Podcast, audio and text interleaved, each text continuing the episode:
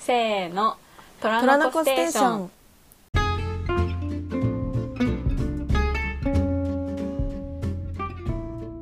こんにちは粉物です。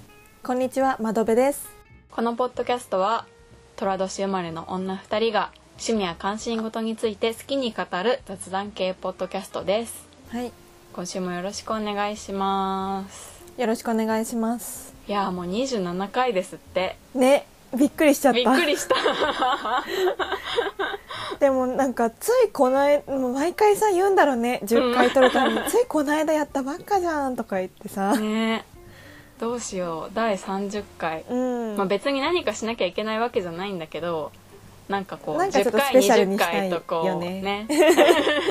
なんかちょっとスペシャルにしたいとか言ってさこのままの流れだとさ 30回でもまた9点の あの生理品紹介になりそうな勢いですけど、そう。どうしようね。どうしよなんかそれこそさ、ううん。この間アンケートでちょっといろいろもらったじゃないですか、はいはいはい。こういうのやってほしいみたいな。だからそういうのをなんかやってもいいかなって思ったりしたな。確かに。なんか例えばそのオタク感情論推し感情論の討論会ととか、自分的ベストツイート紹介？それ30回でやるか。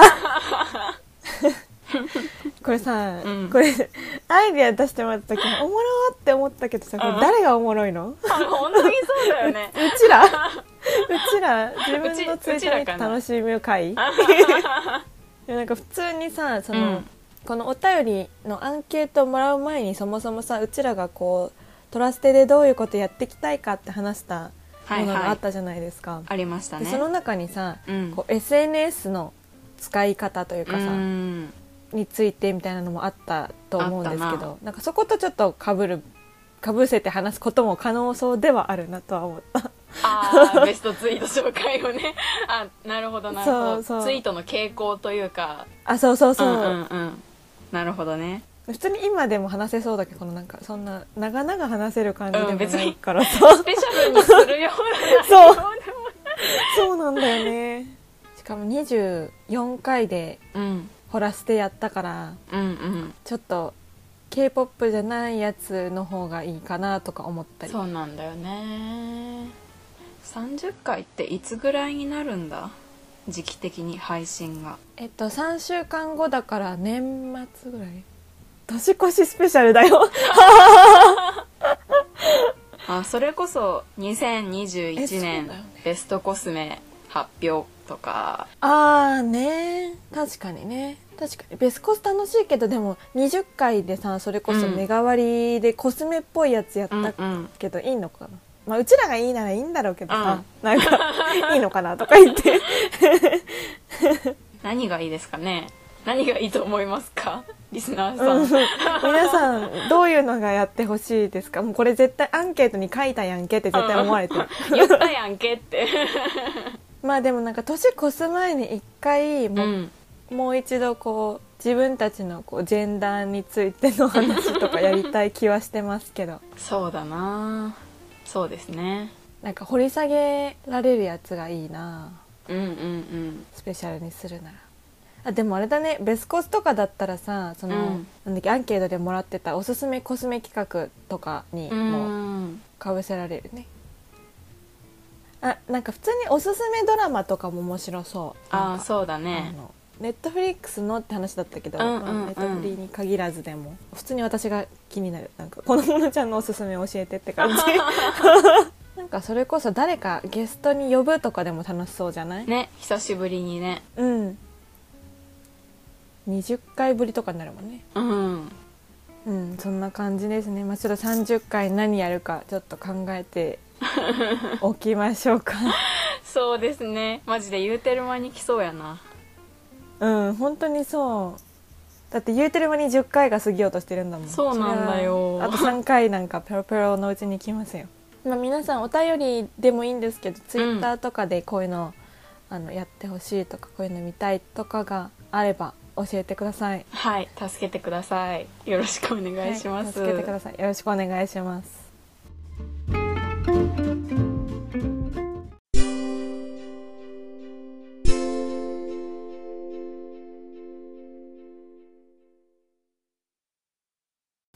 じゃあお便りいきます。はーい。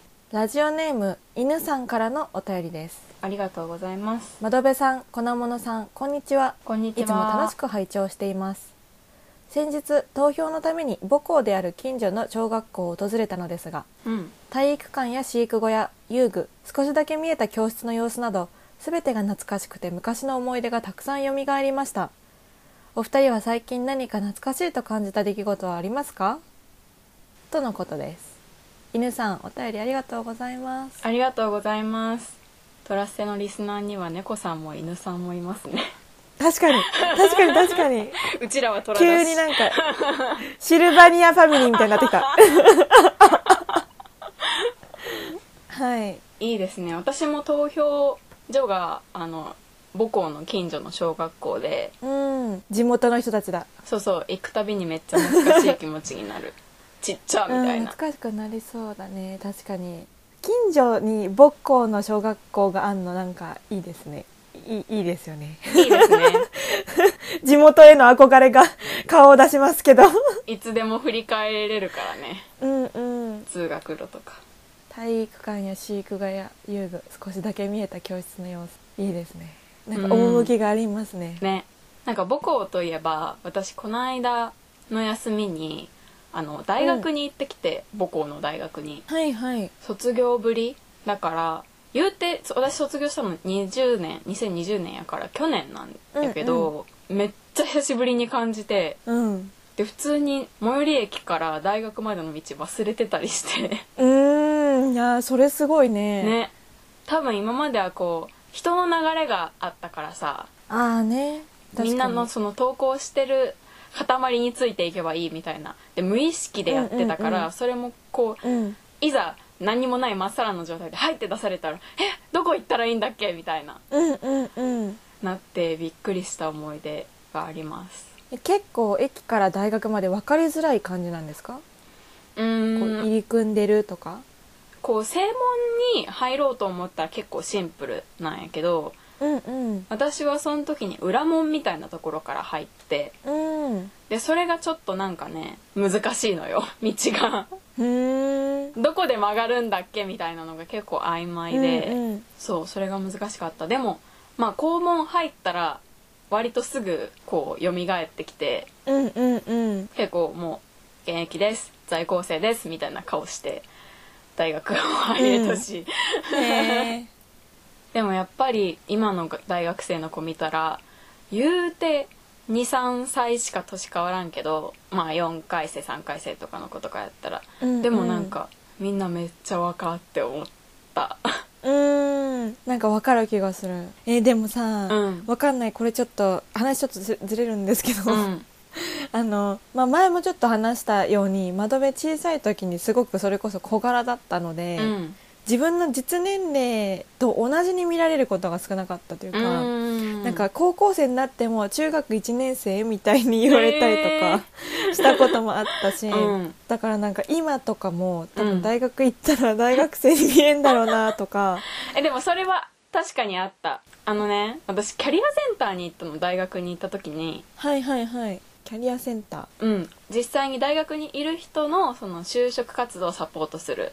まあ就職支援課みたいな、うんうん。キャリアセンターが。ありますよねそうそう、はいはい。あってで私がなんかフランクにいろんな人に「いや仕事辞めたんすよね」みたいなこと喋ってたら大学のキャリアセンターが既卒も使えるらしいっていうことを知って、へえそううちの大学は既卒5年以内だったら大学卒業した後でもうちの卒業生向けに求人が来たりするらしくって、えー、便利じゃん。そうそうそう。だからあのもしいいるかわかんないですけどリスナーさんにあの既卒5年以内でね 仕事辞めた人 それぞれ皆さん母校のキャリアセンターを当たっていただいて、ううんうん。うんちはたまたまそういうサービスがあって知らなかったんやうちけど、も使えるのかな、うなんかまず美野先生に教えてもらってでもそこに入る時になんか学生証をかざさないかんかったんよねカードリーダーみたいなのに、うんうんうんとなんか学籍番号を書かなきゃいけなくってはい、はい、キャリアセンターに入るのに。学籍番号うんうん。で積んだと思ってさ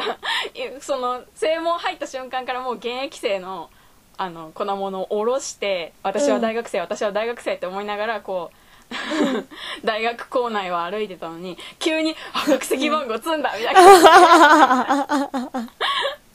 でさキャリアセンターのその受付にいた人も「あそこに番号と名前書いてね」みたいな感じで「持ってません」みたいな。そうでももともとその電話でアポ取ってたからキャリアセンターに、うんうん。何時に誰々が行きますみたいな感じで。うんうん。だから、ああの私実は卒業生であの〇〇と言いますっていう風に名乗ったらこう今まで普通にこうタメ口で「あそこに書いといて」みたいな感じだった受付の人が「あお待ちしておりましたこちらへどうぞ」みたいな感じで あ私なんか卒業生になったら急にお客さんになるんだと思って、うんうんうん確かにね。そうその面談室とかじゃなくて応接室みたいなとこ通されたし。うんえすご。いそうだからあなんか違うんだ。私も違うんだみたいな。そりゃそうだよ。気持ちになった。すっかり現役生の気持ちだったのに。っうん。ていうことはありましたね外から見てさいうん。つになったらさ、そのそれもさなんか身分を明かしたから、うん。そのお客さんとしての扱いを受けたわけでそなんかいくつぐらいになったらさそれこそなんか学生じゃなく大人になるんだろうね。見た目からさ。確かっていにうのはちょっと思いますね。確かにね。で全然学部の4年生とかだったらもう変わんないもん。見た目の面で言うと、うんうん。わかるわかる12年生とかだったらやっぱり若いなっていう感じがするけど。うん。まあでも3年生もうん。その仲良くしてくれる後輩の子に一人3年生の子がいるんだけどあ自分より若いなってうん。見てて感じるし、うんうんうん。なんか喋ったりするとわかる。ああね確かに。喋るとわかるよね、あうん。あ確かに。それこそその今回行ってゼミのあの3回生4回生のことを喋ったんやけど、うんうん。4回生はまあ2個下やから若干知っとるくらい。でも知ってるっていうのもあって、うんうんうんそこまでこう「ああ若い大学生だ」みたいな感じには感じんかったけど、うん。3個下になったら急にすごいフレッシュ。私が何言っても「あうん。あ先輩ありがとうございます」みたいな。声が高いのよもういちいちリアクションも大きいなんかこうあの接上げてくれるされてるみたいな。うんうん。そっか。うんあんまり私そういう後輩とかいる環境にあんまり行った経験がないからな。そういう感じなのか。うん。でもあげられるがままあげられて OG ずらしてでかい顔して、アドバイスして、いいじゃん。先輩です で差し入れして「ありがとうございます」って言われて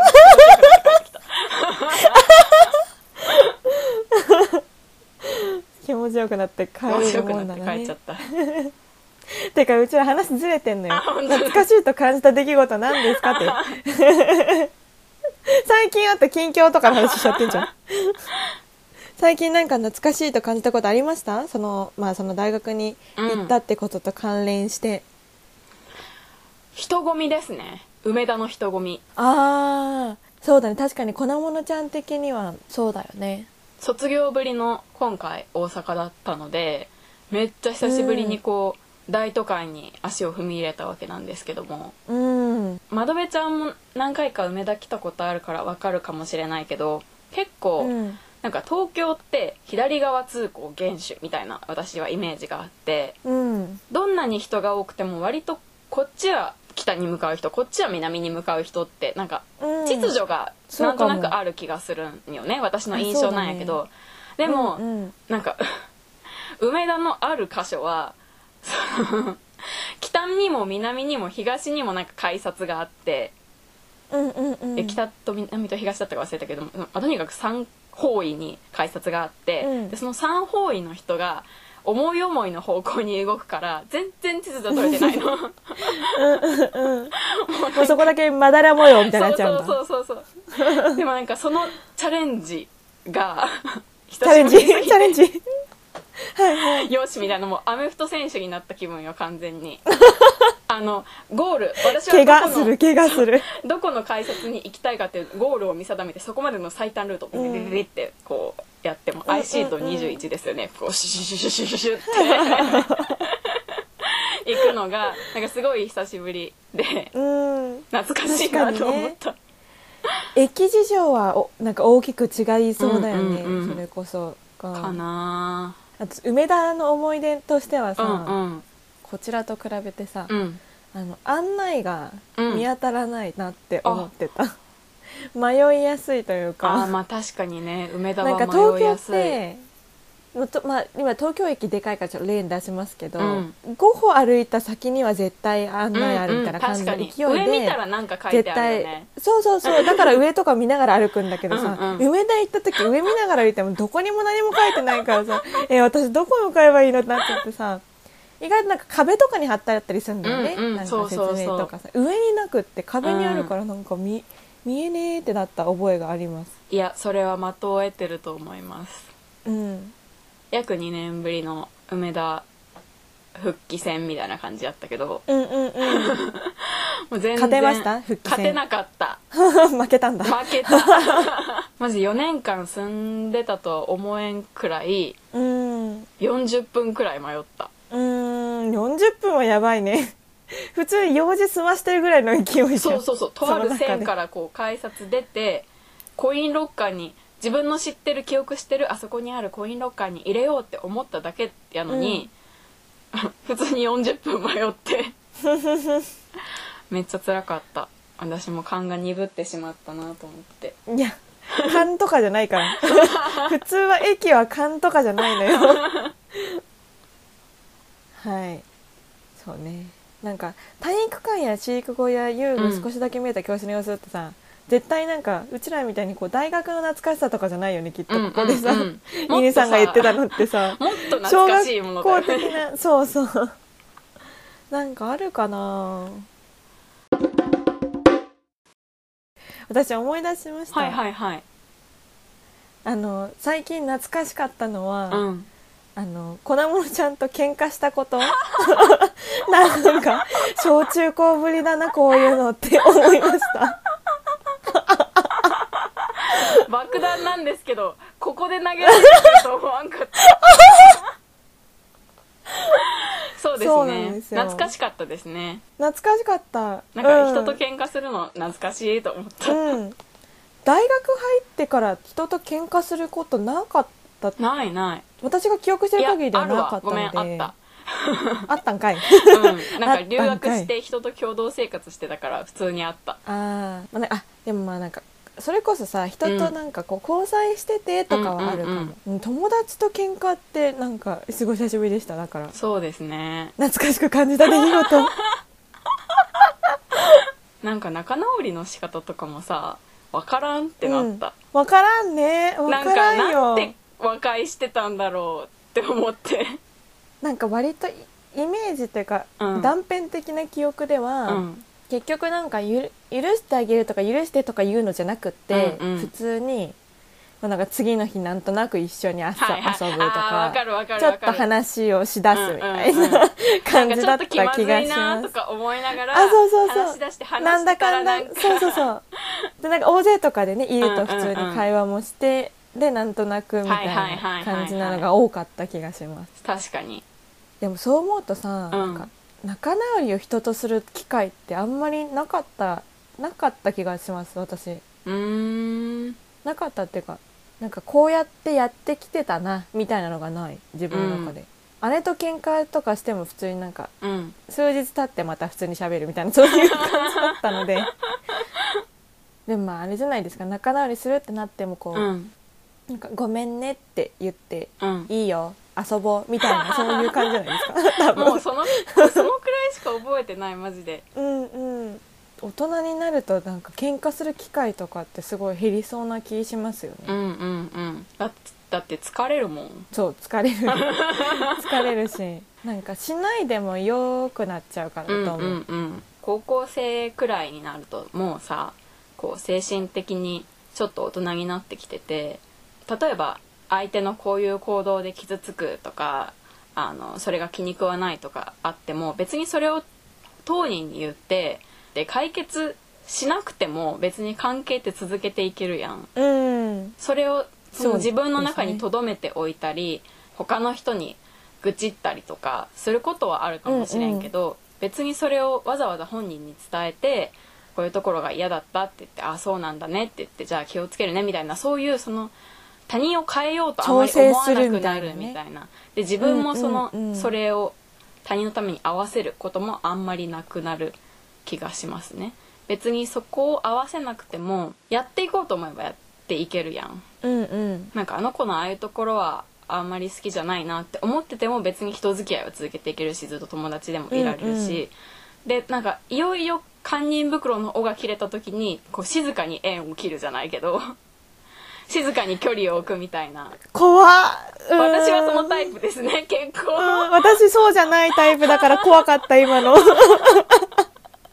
相手にそのどこが嫌とか伝えずにうんうん。静かに遊べるとか言われてもあちょっと忙しくてとか言って。怖ー 向こうは遊べるって思うぐらい声かけるぐらいには仲いいと思ってんのにってことでしょ。恐ろしいななのでね。まあそれをわざわざこう相手に変えてもらってまでも仲良くしたいって思える人とかあとはまあ仲いい友達に対して別にそう思わないとか。あ粉ものちゃん特有のやつね。えそうなの？子供のちゃん身内だつやの身内だったら別に悪くないと思っちゃうとか 言ってなかったなんか。そこに繋がってくるのかなって。うん。そうですなるほどね。うん私は結構なんか、真正面から言いに行ってしまう感じだったななんか。あのそれこそさ、うんうん。喧嘩したりする時部活とかでさ、うん。まあ、それこそクラスの人だったらまあ他にコミュニティあるからよっぽど仲良くないとこうなんかそういう話とかってしないしまずそもそも傷つけられることもないけどクラスの人とかだったら、うんうんうん。よっぽど仲良くないとでも部活の時とかはまあ責任感が強いからさ、うんうんうん。こうなんか上がまとまってないと下が散らかるでしょうとはあ、思はあって、はあ、なるほどね。そう。なんかこういうのはややめた方がいいと思うとかう、ん。なんかこうこういうとこがちょっとこうこうこうだと思ったんだけどどう思うとか、うん。まあ喧嘩っていうか話し合いって感うんうんじだけど、へえうん、うん。何の話？何の話？喧嘩って懐かしいよねっていう話、そうその話そういう話。友達との喧嘩って懐かしいですよねうん。っていう話、はい。はい。仲直りしました。ありがとうございました。うん仲直りしました。はい。でも仲直りっつか普通になんか窓辺が100悪かったから それはなんかあのあの仲直りとかではないんですけどもそもそも仲違いしてないので。は まあ確かにたがってはないな、い、うん、はい。はい、というわけで犬さんありがとうございました。ありがとうございました。話めっちゃ脱線しちゃった。ごめんなさい。脱線しちゃった。K-POP ホットピックのコーナー。コーナこれさフリー素材でちょっと曲探すか。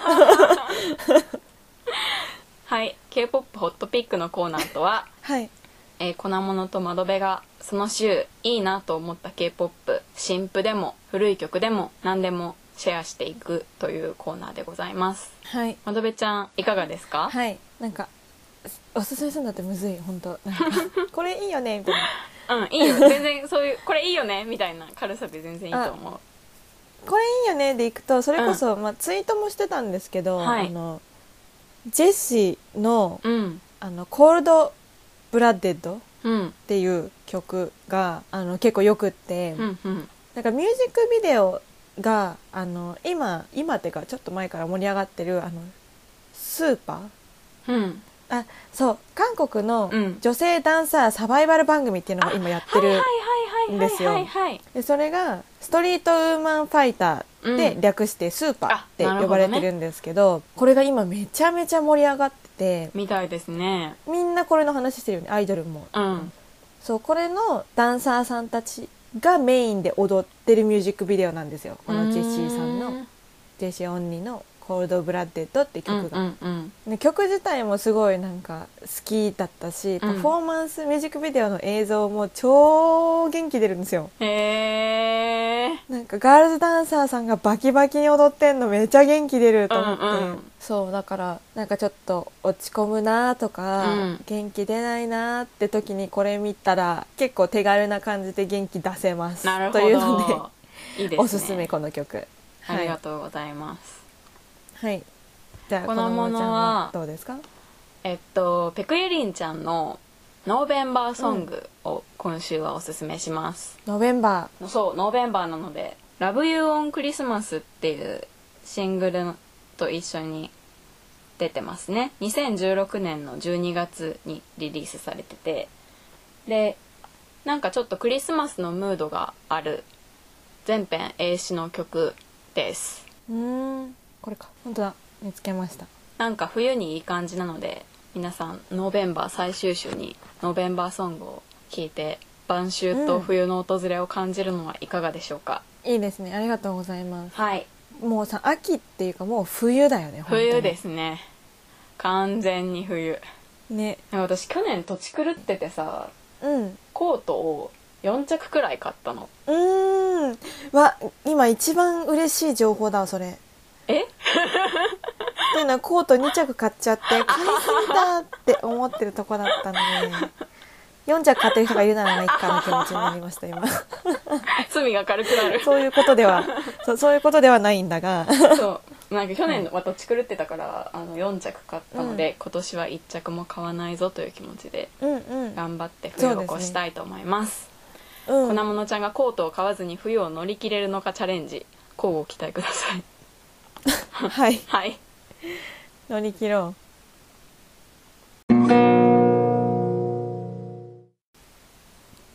はいじゃあ今週の揚げあげ。に移りましょうか。はい。今週の揚げなものあげなものーい。あげなものーい。おーい。じゃあまずリスナーさんの揚げはい。から。ラジオネームポピヨンさんからの今週のあげなもの。はいモルカー見ました。シュールな感じで面白かったです。かっこ1話も短いだそうです。うんモルカー。モルカーこそさ2021年めちゃめちゃ流行ってませんでめした、ちゃめちゃ流行ったね。みんなモルカーの話してた。みんなプイプイしてたもんね。私もちょっとだけ見ました。ちょっとだけってどういうぐらいちちょっとそれって。えっと何話かあるうちのうん。2話と3話みたいな感じ？うんうんうんかな。じゃあちょっと具合だと窓辺より見てますね。そうですね。フルでは一応1話はちゃんと見たので、うんなんかストップモーションあだよねはいはいはい。あれ多分。うん、うん、多分。なのがすごい良かった。私スポストップモーションのアニメすごい好きなので。うんわかる。私も大好き。ウォレスとグルミットとか。えあのキノコのやつ？違う。キノコのやつは違う。それはね名前違う。あのプープーって鼻鳴るやつでしょ？そうそうそうそうそう違うウォレスとグルミットは多分調べたら見たことあるんじゃないですかね。イギリスなのかな？そうだよね。イギリスのアニメ人気クレイアニメーション。それこそあの羊のショーンとかと同じところが、ウォレスとグルミットとか、はいはいはいはい。見たことあります？でしょ？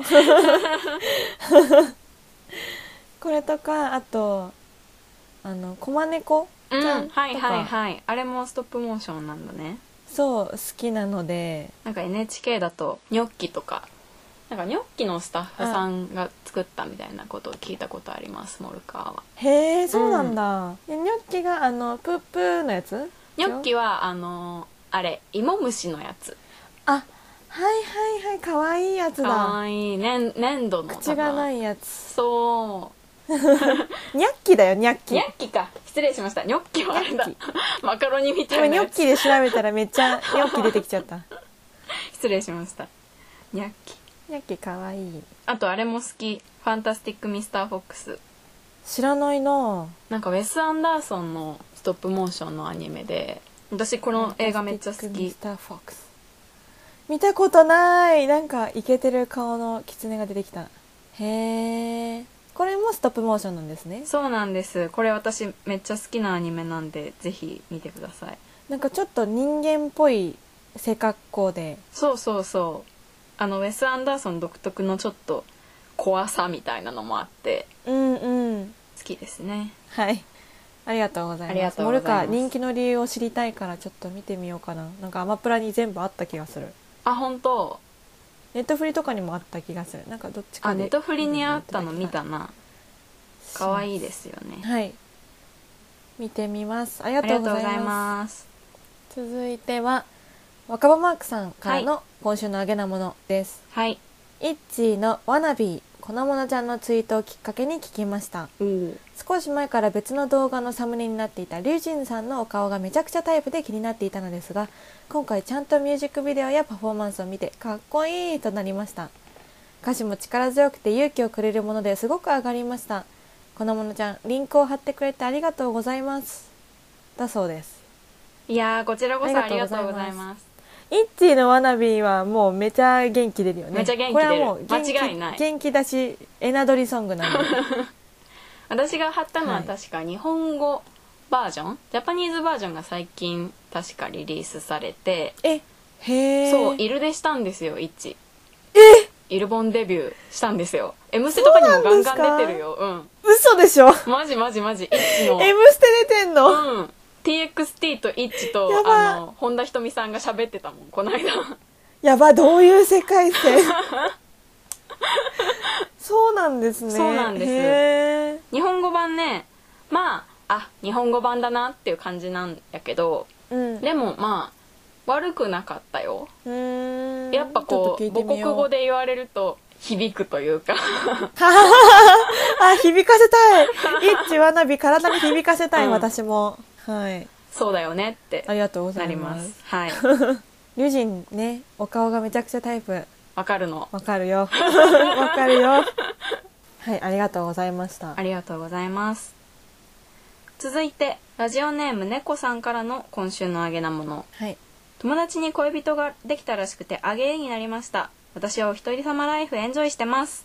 とのことです。はいありがとうございます友達に恋人がで友きて達に恋人ができたらあげ？あげ上がってくれるのめっちゃいい友達やんけってなった。どういう感情だったらあげになるの？友達に恋人ができると。えーおめでとうみたいな感じじゃない？ああなるほどね。友達がずっとその人のことが好きでとかなのとかだだったらうん。成うんめでたいみたどいうないう気持ち？と思った。ね、私はいつも友達に恋人ができるたびにガチギレしてるので どこの馬の骨だっつって紹介しろって言って。友達に恋人ができたらしくあげ。めっちゃいい人。めっちゃいい人本当猫さんめにっちゃいい友達。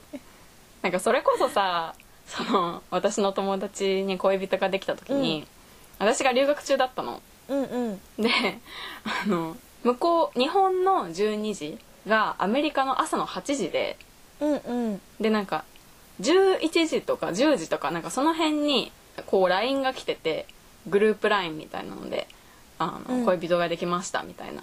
グループラインで報告しし合うの？あの仲良しグループのねグループ LINE で報告しててでかわいい、私その時普通に寝ててさこううん、朝起きたらなんか友達に恋人ができててあーと思って聞いてないしみたいな、うん。うんうんうん寝 耳に水だったわけよ完全に。うんうんうん。待って待って待ってみたやいな。だでも寂しいじゃん。そうなの、ん寂しいの。でも私学校行かなきゃいけなかったから 普通に アメリカの通学路をこう歩きながら LINE で電話してその友達に「ちょっとちょっと待って待って待って」みたいな。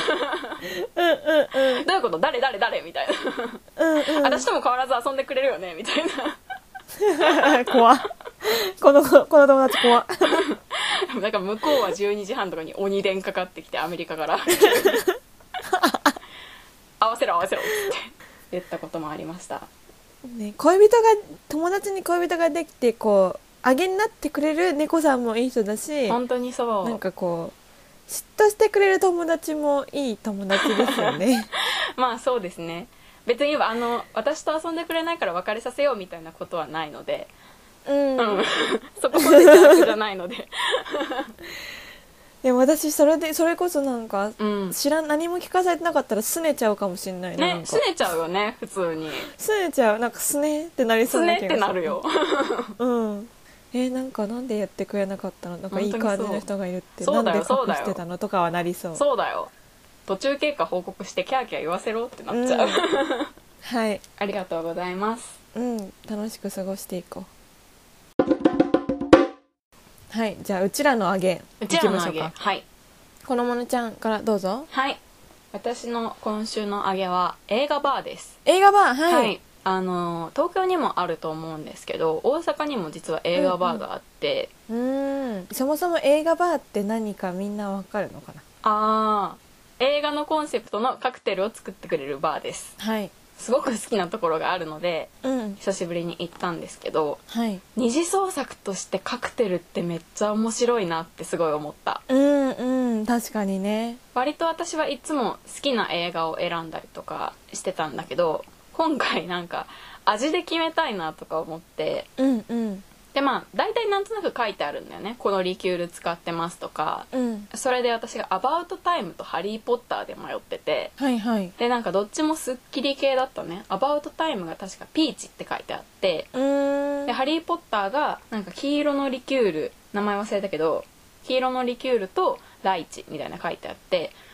でうん。なんか普通に味が知りたかったから「あのアバウトタイムとハリー・ポッターが気になってるんですけどどういうカクテルなんですか?」って言ってこう説明をお願いしたら「アバウトタイムはこれをベースにこれとこれとこれが混ざってて」みたいなこう説明をしてくれるわけ。うんうん。でそれ聞いて想像以上の数の種類のお酒が混ざっててそこの中に映画1作品の中に、でそれを考えるのってめっちゃ楽しいだろうなと思って。確かにね。確かに。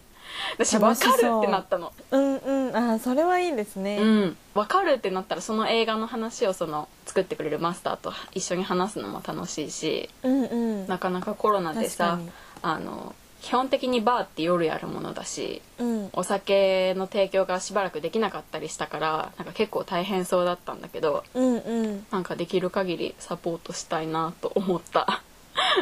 うんうん。コンセプトラゲだったので。はい。はい。ですね大阪に在住の方もしくは大阪に行く予定がある方はぜひあの行ってみてください。すごいいいバーです。そうですね。楽しいよねきっと。うん。あとなんかそこのバーのめっちゃいいところがマスターがめちゃめちゃいい人でうん。で映画バーのマスターなんてさ「おすすめの映画何ですか?」って絶対聞かれる生き物じゃん。そうなのかな とかあと「今こういう状況なんですけどこういう時に見る映画ってどんなのがいいですか?」とか、うん。めっちゃ聞かれてるところを目撃したし私も聞いたし昔。っうん。ていうのにすごい上手に進めてくれるの。押し付けがましくなくってあらすじを話すのがめっちゃうまい。へここっちを見たくさせるんやけどでも絶対ネタバレは言わない、全部は言えない。そうそうそう、はいはい。なんか映画のあらすじを語る上でさ、ネタバレを避けるのって結構難しくない？その塩梅が。そうだね、うん。確かに。なんかそこがすごい絶妙でかといって絶対見てみたいななんかオタクじゃない。うんうんうん。ところも。オタクすぎると人って引くからね。はいすごはいい。だって絶対こんな本当に膨大な映画の量のカクテルがあるからすごい映画好きで、うんうんうん。なはずなのに。一人でやられてるの？あそう一人でやってるのその人は。へえ私コラムとかもめっちゃ充実してていやマジでこの人映画のこと好きなんだなって思うのに、なんかそこの押し付けがましくなさというか、距離感の感じがすごいいいですね。へめっちゃ推しのバーですそこは。ー いいですね、はい。が揚げでしたありがとうございます。確かにそれは揚げだわ。はい。じゃあ窓辺の揚げはい。いきますね、窓辺の揚げはえっとネットフリックスのうん。オリジナルアニメシリーズ。うん「アーケイン」です。ほ今ちょうど見てて、ううん。なんかこの「アーケイン」っていうアニメが「あのリーグ・オブ・レジェンズ」っていううん。なんかついこの間もあの韓国でめっちゃ流行っててソンミがコラボしたからうんたらっていう話を私したと思うんですけどそうっていう PC ゲームがあってそれの、はいはいはい。それを元にしたその世界線の話へらえあ結構絵が厚塗りだその話がしたくてさほ絵がすごい好きなんですよ。なんかこのアニメーション絵絵もなんか、まあ、アニメーションがまずそもそもめちゃめちゃすごいし、ううんうんうん。ぬるぬる動くわけ。でなんか映像みたいなんていうの映像なんだけどなんていうのかな実写みたいな感じに見えるへえんだけど、色使いとかうん。がおしゃれだったりとか、うんうんうん。すごい絵が綺麗あとあの、まあ、この話のあらすじをちょっと軽く今調べて説明するんですけど、はい。えっと、魔法技術が進歩した地上都市と暴力が支配する地下都市に分断された世界を舞台に、それぞれの世界で生きる姉妹ヴァイとジンクスの姿を描く作品。うん。主人公の姉妹ヴァイ姉のヴァイと妹パウダーって名前なんですけど、まあ、その後ちょっとジンクスって名前でうん。生きているんですけどヴァイ役にあのヘイリー・スタインフェルトさん。うん。あのピッチパーフェクトとかにも出てたしあとエル・ファニングの友達でもあったっていう 感じなんですけどあとはあのエラ・パーネルさんがジンクス役パウダー役の声優やってたりとかして、うん。うん結構なんか声優陣もちゃんと女優ってういうか、ちゃんとした俳優使ってるっていう感じですごくそう見応えがある。ストーリーも面白いし、世界線も面白いし、うんうん。映像も綺麗だしって感じであとあのーなんか音楽に多分めっちゃ力入れてるのかな。わかんないんですけどなんか場面場面で流れる曲曲がめちゃめちゃかっこいいんですよ、うん。そうなんかぜひなんか世界線がすごくせ世界ってか世界がすごく素敵なので。へえ。でこれ見てなんかロールやってみたいとか思ったし。あ本当。うん。でまあなんとななんとあのシーズン2の制作が決定しているらしいのであらあら。ちょっとそれも楽しみにしていますという感じ。なんか戦闘シーンもなんかこれをなんかアニメーションでうん。やんのすごってなるから、へえ。戦闘シーンのスピード感とかカメラアングルとかうん。すごいんですよ、とにかく。うーんあんまりこういう写実的な絵のアニメ見たことないかも。うん。おすすめ。あとあそうだそうだ。なんかこのアーケインの良いところは、はい。まあアニメーションだから可能だったのかもしれないんですけど、うん。地球が舞台とか言われないんですよ別に。へえこの世界の話なんですけど、うんうん。でなんかいろんな国籍らしき人たちが出てくる、うん。それこそ人外も出てくるし、うんうんうん。あと鉛英語の鉛もうん。多種多様で、それこそアジア系とかも出てくるしなんなら多分白人っぽいキャラクターの方が少ないというか、うんうんうん。結構ミックスレースの人が多そうなキャラクター作りされてるので、うんうんうんうん。それも結構見ていて面白いというか。なるほど。なんか多方面に気を使っている配慮してるなっていうのが分かるアニメーションなんて落ち着いて見られるので、うんうんわかりますあのわかります。そうそういう意味でもす結構おすすめです。なんかこう物語の楽しさに集中できていいよね、そういう作品は。ああそうそうそう。ネットフリックスのアカウントがある方はぜひ見てください。ありがとうございます。はいありがとうございます